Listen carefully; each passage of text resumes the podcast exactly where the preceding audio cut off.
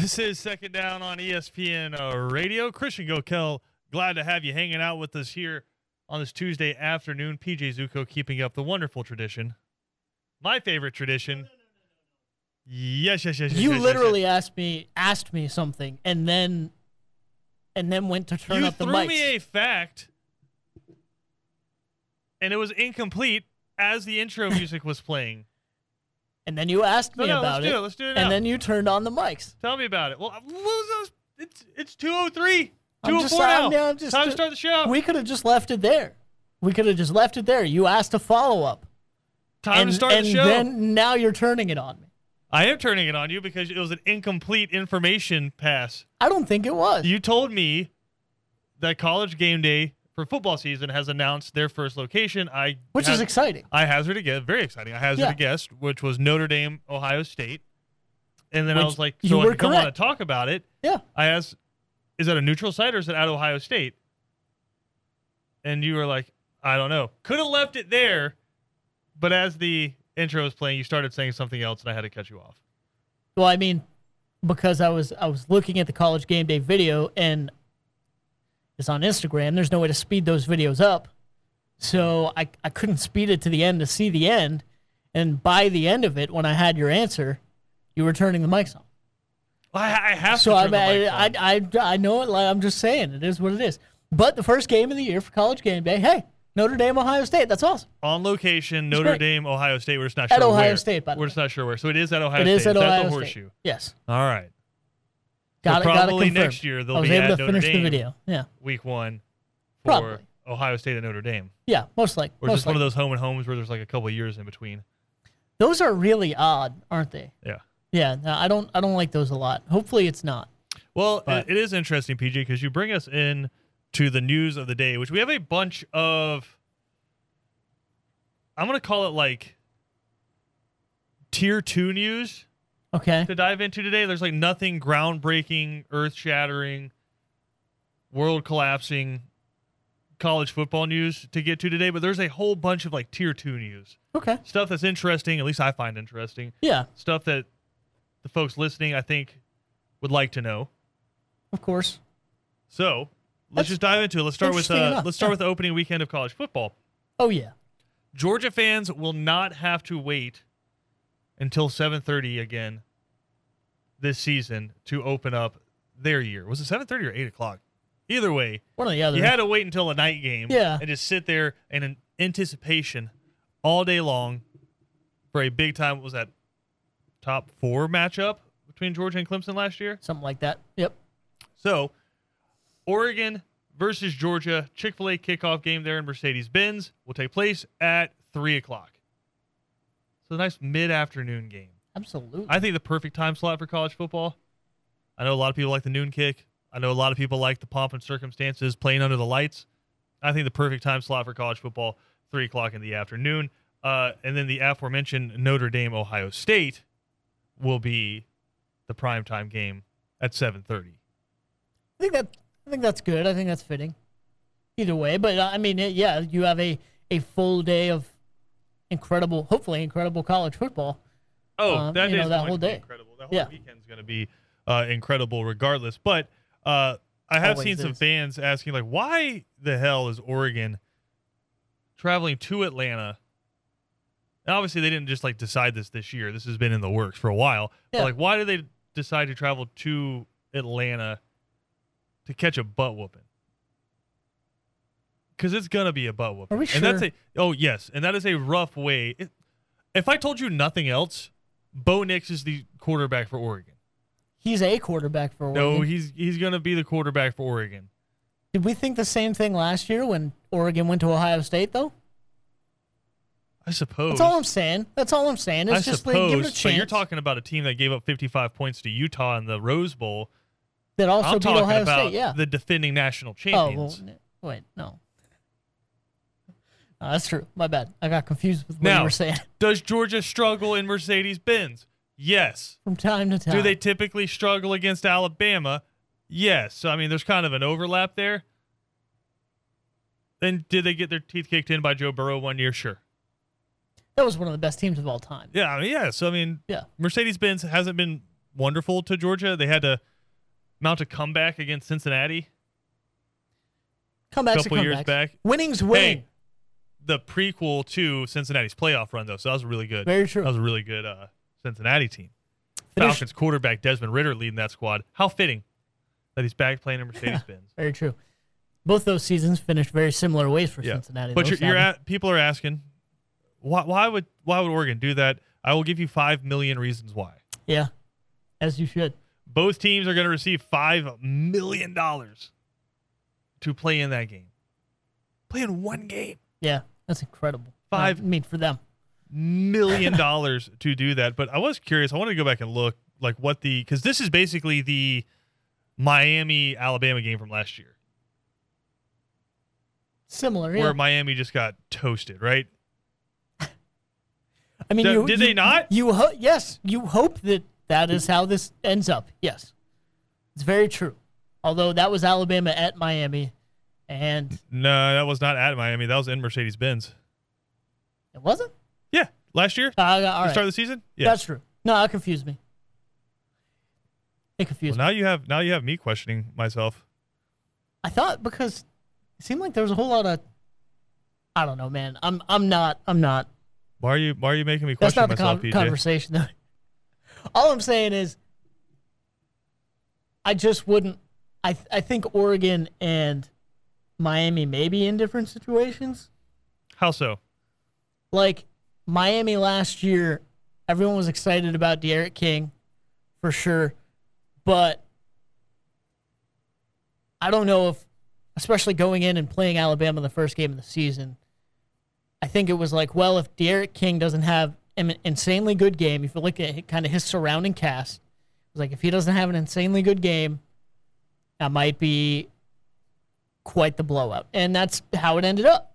I think most of the excitement was it's Miami and it's Alabama, two big names. You're hoping, you know, maybe Miami can get back to prominence. Yeah, last blah, year blah, blah, the- blah, blah. last year that was in Mercedes Benz. Just to clarify, Okay. don't make me question myself. Did they? Does I don't know. No, that's, Carry on. that- that's cool though. Um, all I'm saying is, I feel like Oregon, as a team and as a program, is in a different spot than Miami was last year.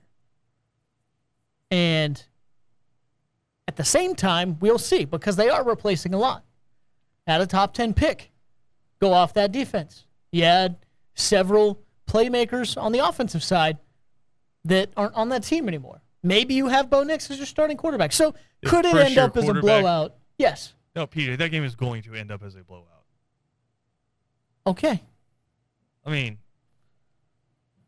Okay. is it going to be a good looking game with Oregon with some kind of fire uniforms coming out there? Absolutely. Sure. Like Nike is not going to let them go out there in just the old whatever Oregon uniforms for the Chick fil A kickoff game. But, No, you know it's going to be like all black or like metallic something. Like it's well, going to be that's the question, though, is like if it's. If Georgia's the higher ranked team and it's in Atlanta, is Georgia the home team and they're going to be in red? And if that's Right. the case, do you get a color game where it's like red versus green? Maybe red, red, yellow. That could be fun. Could be filthy. Come out with all yellows, or Uh, they the go. ultimate flex from Georgia would be coming out in the Power Ranger uniforms.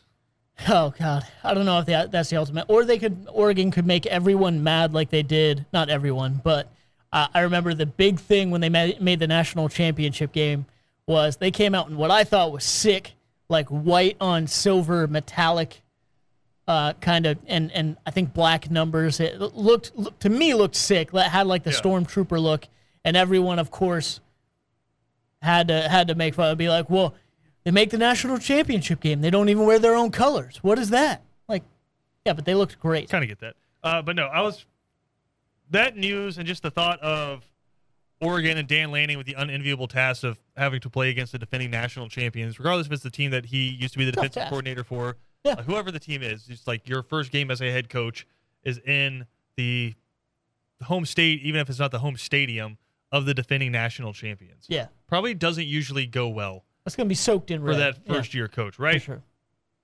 so I was like, okay, what is the record typically of the opposing force? I'll put it out there, the op four that comes in and plays against the SEC in the Chick Fil A kickoff game. This Oh, has been yeah. going on since 2008. Right. The SEC has lost twice. Yeah. I can't even remember what those games are. I was gonna say, can you hazard a guess? No, I, I Because honestly I already mentioned no one of them. Because when I think about these games, like, was one of them, was one of them Auburn? One of them was Auburn. Do you remember who beat them? Auburn Louisville? Not Louisville. Okay. Clemson. Oh, wow. 2012 Clemson taking out Auburn 26 to 19. 2012. Yep. Uh, and uh, again, this is a lot. There's been a lot of years where there was two games uh, that were played, Yeah. but then the other one I already mentioned it, the Power Ranger game, where Boise State true. Yeah. and Kellen Moore come in, Dallas Cowboys offensive coordinator, uh, Right. come in and Mhm. just cook Georgia with nothing but Texas routes. Yeah. No, I was Was that Doug That Martin on that team? I think it was. probably Kellen Moore, Doug Martin. Yeah. I think it was just Doug Mar- Martin running angle routes against Georgia's linebackers, and Georgia's linebackers had no idea what to do with it. Right. What is going on? I mean, and the that I, I love those Boise State teams because everyone like thought that they were like so revolutionary uh, to college football. And it's like, wow, we've never seen a G five team come out and play like this. That those offenses were NFL as hell. Yeah. They were incredible. Like, it, well, I, I don't say that as a compliment. I say that as they were like the cookie cutter of every NFL offense we've seen from 2006 to 2018. Right. Where it's under yeah. center with 11 personnel, and you're going to run zone to the left side, and you're going to get four yards out of Doug Martin. But then you're going to come back and you're going to run same formation, uh, play action, and hit a drag route, and it's going to be seven yards at a time. Uh, and then every now and then you'll take a shot, but then you'll come back and it'll be second and 10, and you have that play in your playbook where you can pick up three yards in your second seven. Like there was nothing fun about that Yeah. Boise State offense. It was just designed for efficiency and mass casualties. Like that's Yeah. that's all that offense was designed for. So like people think back on that and they're like, man, that was fun as hell. It's like, no, you're thinking of the Jared Zirkle Boise State where they're running the Statue of Liberty and the hook and ladder. Only reason they were doing that is because they were down and they had to make something happen with very limited time left on the clock. Go back and watch the rest of that game. It is boring as hell NFL offense from Boise State. It really Like is. Ohio, that is, that Oklahoma was so Yeah. much more lit in that game. They had Adrian Peterson back there doing it. Yeah. Like that. People think back to that game, like, man, Boise State, just this clucky upstart team. Like, no, hell no. They look like every Cincinnati Brown or Cincinnati Bengals. Yeah, that was Freudian slip. Yeah, combine the Cincinnati Bengals uh, and the uh, Cleveland Browns into one team, and that's basically what the offense was. Like the Thursday night football offense from the Browns is Right. what Boise State ran. And it worked. Yeah. I mean, at But the end, God, that's it the that's boring the to weird watch. thing, right? Is is it worked? And like you said, it wasn't rev- revolutionary, but um, you, you know, you had that span, and Boise State obviously is still around today. You know, They're they're, still still now. making their impact. They're Sometimes, like they're not even like the top five of cool G five teams anymore. They used to be the It's G true. five team. They're not even top five anymore. no. I mean, uh, UCF we, in had UCF with red solo cups fake national championship and the Kanye you know, West sunglasses Yeah. and just like took the mantle. and now it's now it's since it now Cincinnati has Uh-huh. broken the mold. Like they're the group of five team No, that, that got a seat at the Boise. State crawled so UCF Could could, walk, yeah, so yeah, yeah. Cincinnati could fly. very true. But now they're aren't they joining the Big Twelve? I mean, they haven't sold out yet. Like they're technically going to, close. but they're Yeah, still yeah. they're they're still they haven't moved over to the Big Twelve yet. Oh, very true. But li- like you say about those offenses, though, I mean, you are insanely right. But at the same time, there was that stretch of time for four or five years where it wasn't. I don't think it was the offense. It was so unconventional because it wasn't. But the players they got to run in that offense were very ungroup of five like. Well, no, that's the You other, know, like- that's the other. Yeah, I was gonna say that's the other thing too is people look back and they're like, wow, with all of these these players that just nobody knows. Like, dude, it was Doug Martin. Like he Yeah. was really good. remember his uh, remember the nickname? The Oh, muscle the, uh, hamster. the muscle hamster. Yeah, Love it. Yeah. They had some pretty good wide receivers too. Austin Pettis, right? They had some There was a couple other ones, Boise but State has some dudes, can't remember off the top of my head. But and they still have that, that, that cool blue turf. But, very true. Everyone's trying but to. speaking of like G five teams, like it doesn't have the coolest turf anymore. I would say my favorite turf is the teal out of Coastal Carolina, just because it makes people mad. I don't know. and man. what is the point of having colored turf if not to make people mad? very true? Was it Eastern true. Washington with the red Eastern. turf? That's that's what I was gonna bring up. Then again, I don't know who my favorite. I don't. This isn't even like a traditionalist like oh, you don't mess with the football field, whatever. Because I I think it's cool. At the same time, I do find myself like I go to watch games on those football fields, and I change the channel in like ten minutes because I'm just like I can't. I'm waiting for the My first eyes school can't deal with to it. go full like But I'm- NB, like, like I'm uh, fine, but- like NBA streets like on it, like where you could like do the court designer and you could Yeah. have like the different like artistry Yeah. throughout the court. Like I'm waiting for the first college team that does that, where it's Yeah. like a black field with like That would different like painting and graphics That would be really cool. throughout the field. It's starting to go that way because like it used to be just with basketball That would courts. suck at one o'clock in the afternoon. Though. It used to be just with basketball courts. You had like the designs and stuff like Yeah. that. Like Oregon came out with the trees and the forest or whatever, and then you had the the logos in the center court with the bigger logos behind it. You're starting to see that. I know they don't get on TV a lot anymore because they're really really bad. But um, Arizona, Don't talk about Penn State. Oh, Arizona. hey, wait a minute. Arizona, they have the big A in the middle, Yeah. and then they have the the Arizona like in the background, kind of spanning from I think like the 30 to the 30 or something like Yep. that. So I think we're getting closer to that. Did Maybe- not did not think I don't know field, about did not think NBA field design game. is where we were going to end up here, but I'm glad I'm glad we did. We have more college football news uh, to get to. Again, just a ton of I'll, again I'll call them tier two stories coming out, but I think interesting stuff. Georgia Tech uh, landing a couple of guys from the transfer portal. I don't know how much better they're going to make the Yellow Jackets, but they sure as hell got taller. Uh, also, some more drama from the Alabama Texas pipeline. We'll dive into that. Georgia uh, adds another recruit to the 2022 class. Thought they were done. They now have 30 players in that 2022 class. Uh, we'll dive into who that was. Also, some Braves news to dive into as well. Atlanta Braves losing one to nothing last night you talk about yeah. on a pass ball. I was gonna say you talk about like not you open this segment with you know not a bunch of groundbreaking, insane, big storyline breaking news things, right? That's kind of how you describe last night's game from from the Braves. One to The only thing that's breaking is my sanity watching the Yeah. Braves strike out that much. But we'll dive into all of it. This is Second Down. We're presented to you by the Uniform Source. Two different locations in Savannah to take care of all of your uniform needs. We got more to come right here on ESPN Radio after this. The continuing saga of Agiye Hall continues. Really came onto the national scene in the national championship game once Jameson Williams got injured for Alabama, or number 84 for the Crimson Tide, freshman wide receiver, immensely talented, had a huge spring game for Alabama prior uh, to last season. And then after this season, Nick Saban speaking at an event comes out and says, Hey, there's three players that played the national championship that weren't ready because they had opportunities throughout the year to better themselves, but instead complained about playing time. And when they finally got playing time, weren't ready. So Nick Saban sending unnamed shots, but we kind of all knew who those three players were because Alabama, think back to that game, was missing as of halftime their top two wide receivers and top two DBs.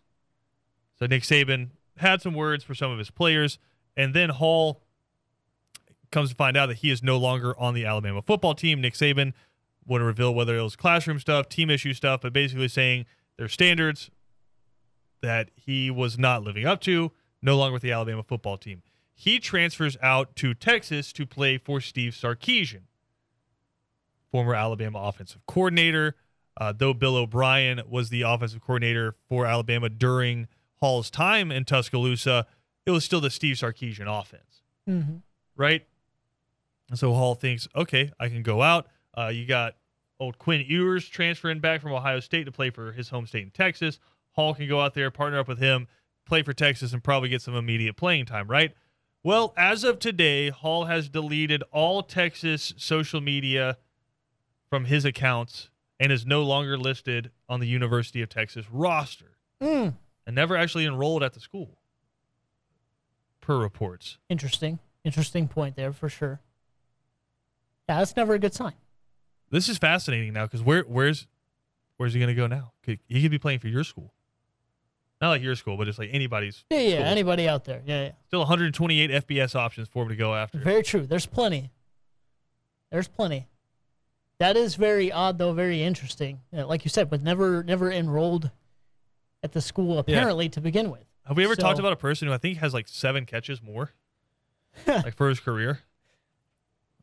Yeah, off the top of my head, no.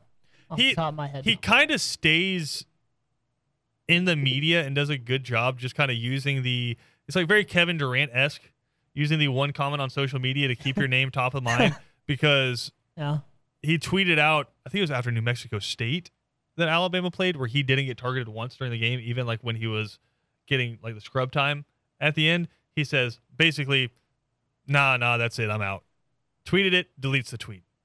Right. It's just a great way to stay top of mind, but also a great way to make your head coach go, I'm not dealing with this. Yeah, yeah, no, absolutely. Especially when your head coach is Nick Saban, for sure. And already, that kind of went when the news with Texas started to come out, seeing as he was gonna be there. I mean, we thought was was already there, whatever.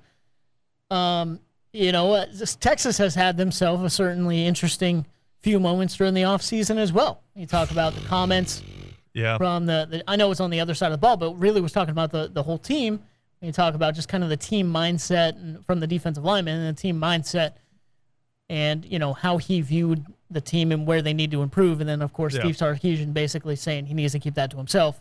And he won't be talking to the media. media. He won't be talking to the media for a and while. blah blah blah. And I'm like, well, that's an interesting situation for a wide receiver who's already kind of had some interesting moments in the media and on Twitter and things like that to walk into. So I don't know. Maybe it's better for him that, that he doesn't wind up at Texas. Maybe maybe it's better for him in the long run, um, with you know his his next step and you know where he can move on from here. But that is kind of a lightning rod at, at the same time, right? Because obviously it's a guy that's that's very very skilled. yeah. We've seen his ability when flashes.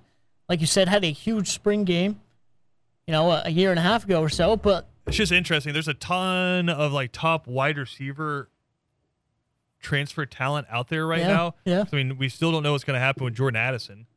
Right, And I wonder how much of that is he had some stuff on the table ready to rock for whenever he transferred to whatever school he was going to transfer to. And now that the tampering allegations have come out, and even though they've been pretty toothless so far, the NCAA saying they're going to crack down on those.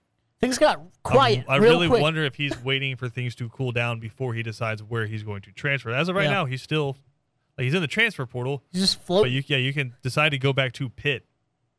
Uh, in other college football news, uh, Georgia added another member to the 2022 class as Marcus Washington Jr. has elected to forego his senior season of high school over at Grovetown in Augusta. Uh, and the four star has reclassified to the 2022 class. So he becomes the fourth corner to join Georgia uh, in that class and bumps them up to 30 overall prospects there. If Marcus Washington sounds familiar uh, to some Georgia football fans out there, prepare to feel old because, yes, he is indeed Marcus Washington Jr., the son of Marcus Washington, who played for Georgia from 2005 uh, to 2009. There during the Mark Richt era, award number 44, linebacker, defensive lineman uh, kind of guy there. Really good player, a kind of rotational player, but flashed uh, a lot for Georgia. He's now the defensive coordinator and strength and conditioning coach at Grovetown, where his son, Marcus Washington Jr., played for him and starred for three years at Grovetown, now taking his talents up uh, to Athens and basically citing in his mind and his family's mind, it was time for him to just go ahead and start developing under Will Muschamp and Kirby Smart and Fran Brown, the Georgia's new cornerbacks coach, but also gives Georgia some, I think, needed depth at that cornerback position. Yeah, yeah, no, for sure. Uh, I know that's that's one place, especially with with this defense, that you look to you look at to, to step up. But I mean, at, at the same time, that depth is is going to be huge. Well, But think we've about talked what- about it a lot, right? Yeah, think about what they've lost the past couple of years. I mean, Yeah. obviously you lose a bunch from the front seven this year, but Lewis Cine uh, goes in the first round of the NFL yeah, draft. hard to replace. And uh, Derion Kendrick, who transferred in, has gone out to the NFL as well. But prior to that, you lost Mark Webb, Tyson Campbell, Eric Stokes. Like you lost your secondary except for Lewis Cine. yeah, And now coming back, it's really it's Kelee Ringo and Christopher Smith.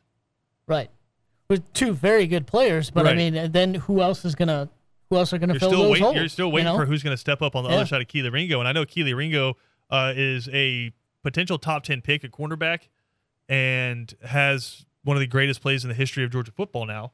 right. But still, at times last year, showed, and again, redshirt freshman, but just showed lapses in coverage judgment. Right. right? So like I know he has the star potential, but hasn't be like he he is not anywhere close to what you saw from Sauce Gardner last year. Or I even say Coby Bryant on the other side of him at Cincinnati, right? He's not he's more skilled than them maybe, but he hasn't shown that leverage of coverage ability yet. So I think that cornerback is a big concern uh, for Georgia, especially the fact that quarterbacks are going to have more than 1.2 seconds probably to stand in the pocket this Most year. Most likely, being yeah. the fact that you know Travon Walker and Jordan Davis and Devonte Wyatt and Nakobe Dean and Quay Walker and Channing Tindall and all those guys are gone. Yeah. Still got some monsters, but So, that's yeah. that's a lot to replace. Yeah, so you're gonna sure. you're gonna have some times where coverage is gonna have to make up for lack of a pass rush, uh, and Georgia's adding a little bit more depth uh, to that cornerback position. I do want to hit some more college football news here real quick. Uh, Taisun Phommachanh, uh, if that name sounds familiar, former Clemson quarterback, uh, sat behind Trevor Lawrence and DJ Uiagalelei uh, the past couple of years. Big time quarterback was the number four overall uh, dual threat quarterback coming out in 2019. He has transferred to Georgia Tech.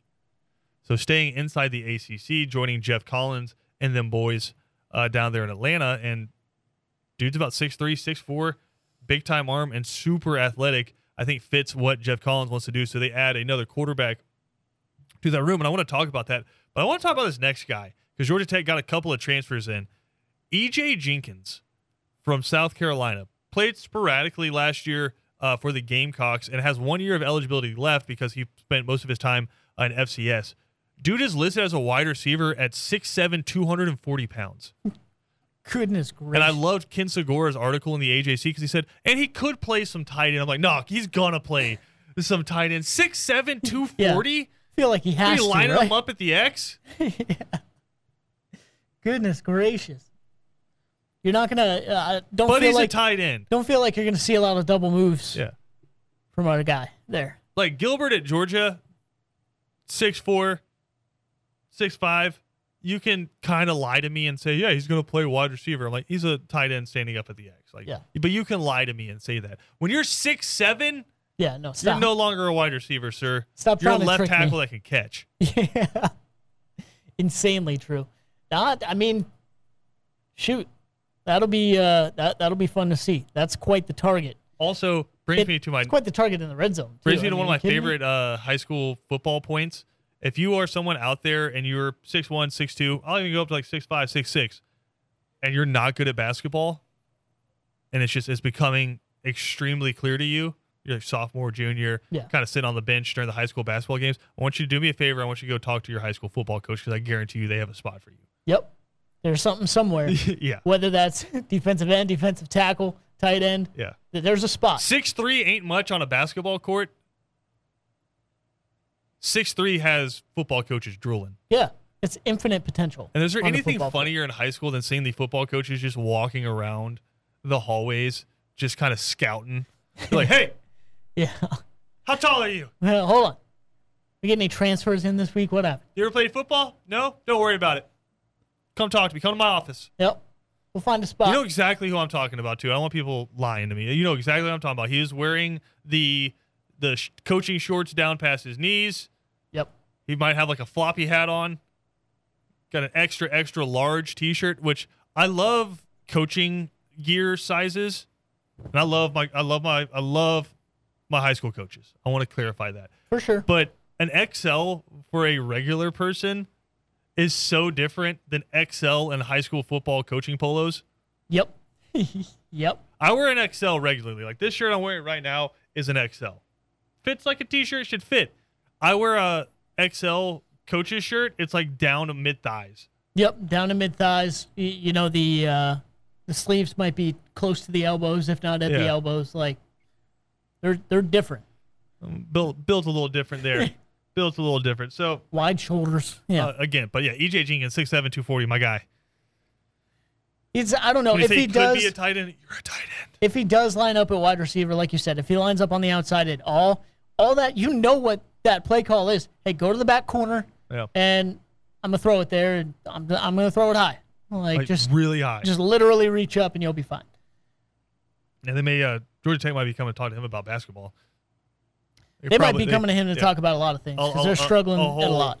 lot of things. We have some Braves news uh, to dive into. Ronald Acuna has been missing uh, for the past few games. He came back playing really well, but was playing a little bit slower than we're used to seeing him. Per a lot of the uh, track tracker indexes, uh, in terms of his top overall speed, was typically uh, in the top five percent in baseball.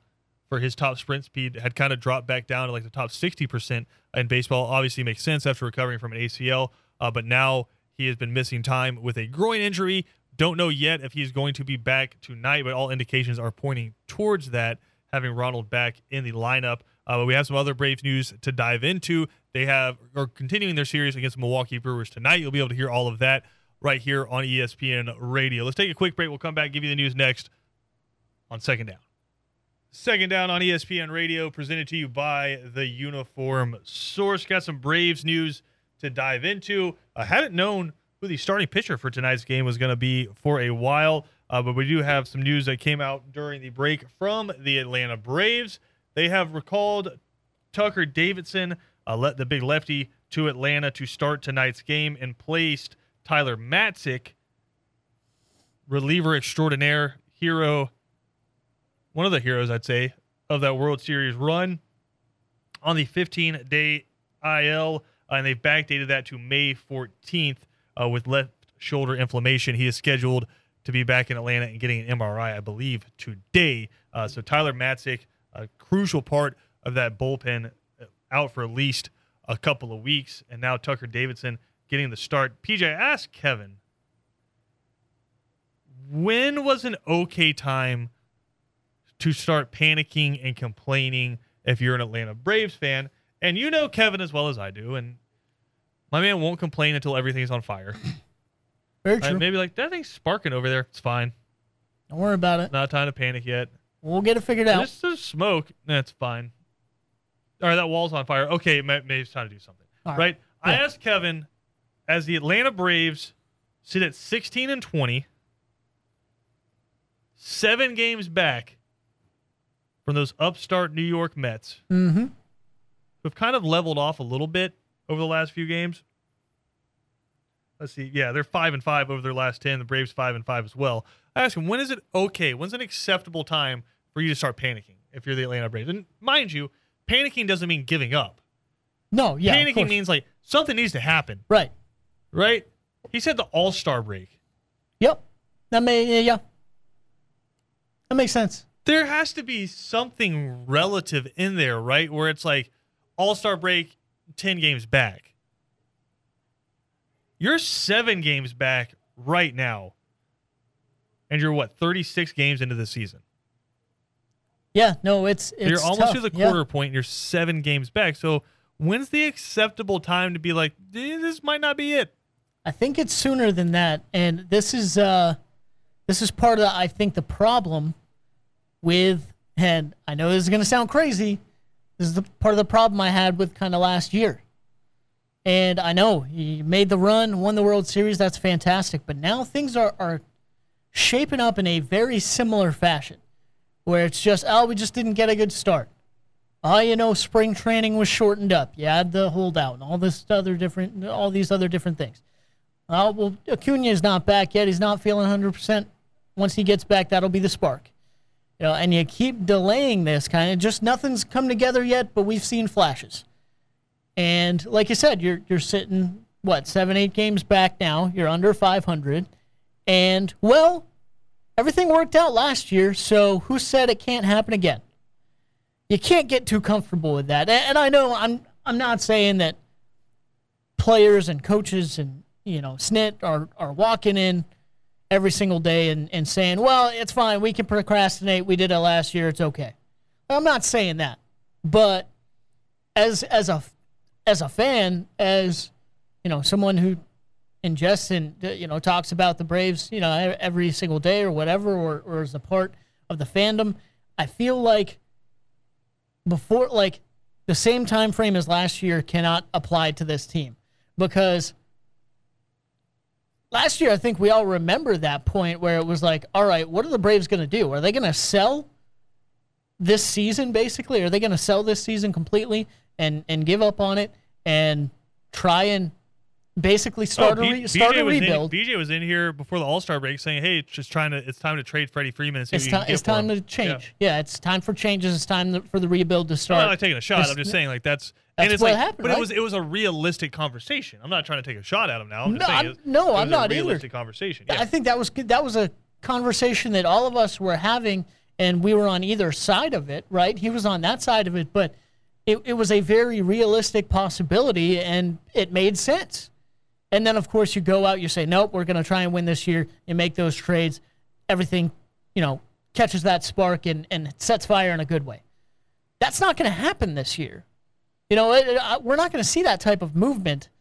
I don't think with how the contracts are are worked out and everything with this team. That's not going to happen this year. You got who you got. I think you might So- see them go after maybe another starter and maybe another bullpen piece.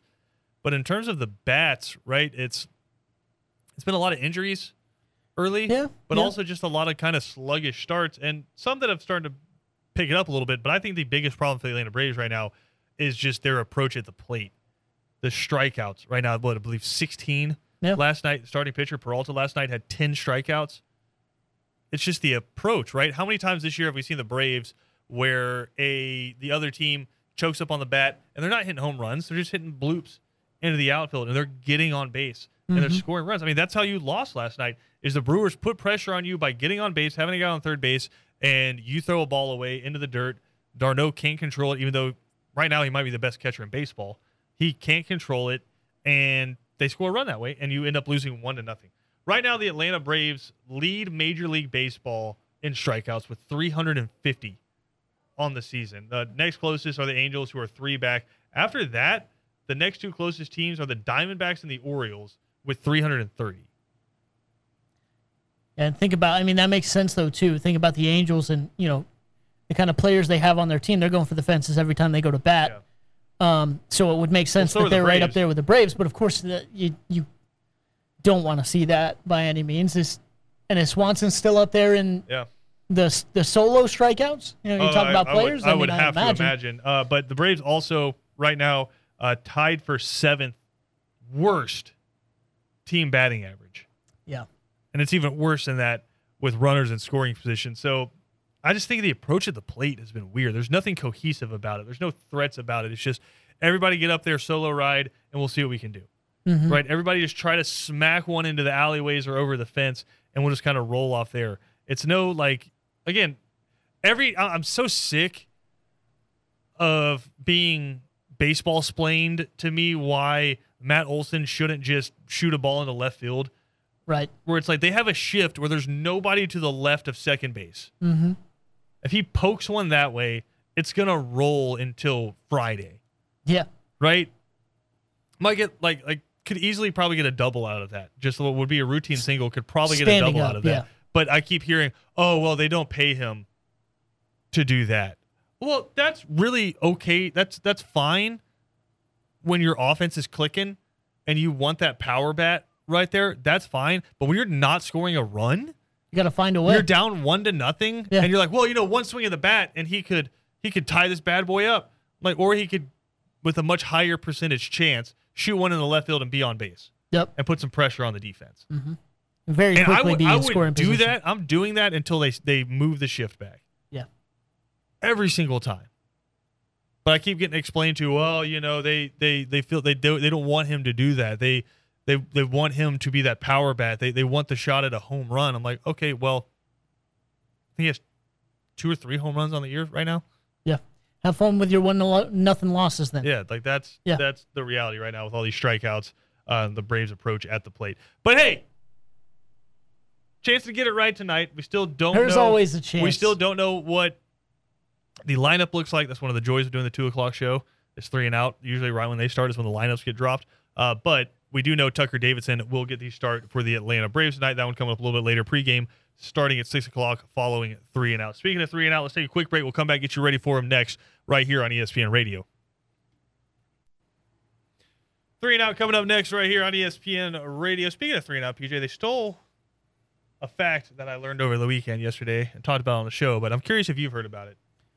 You know who Wander Franco is? Baseball player, superstar for the Tampa Bay Rays. Of course. He's got a couple of brothers. Haven't know Oh, what their names yeah. are? Yeah, yeah, yeah. I actually do. Wander, Yeah. And who else? Wander, There you go. and of course Wander Franco Jr. So that would imply that their dad's name is I think Wander. yeah, Yeah. But also the Wander Franco of the Tampa Bay Rays, he has a young son. I wonder. No, you don't, because his name's Wander. There you go. I love that. Keeps things simple, keeps things easy. Never gonna forget What your a kid's won- name. what a wonderful family. Speaking of wonderful, Okay. three and out coming up next right here on ESPN Radio.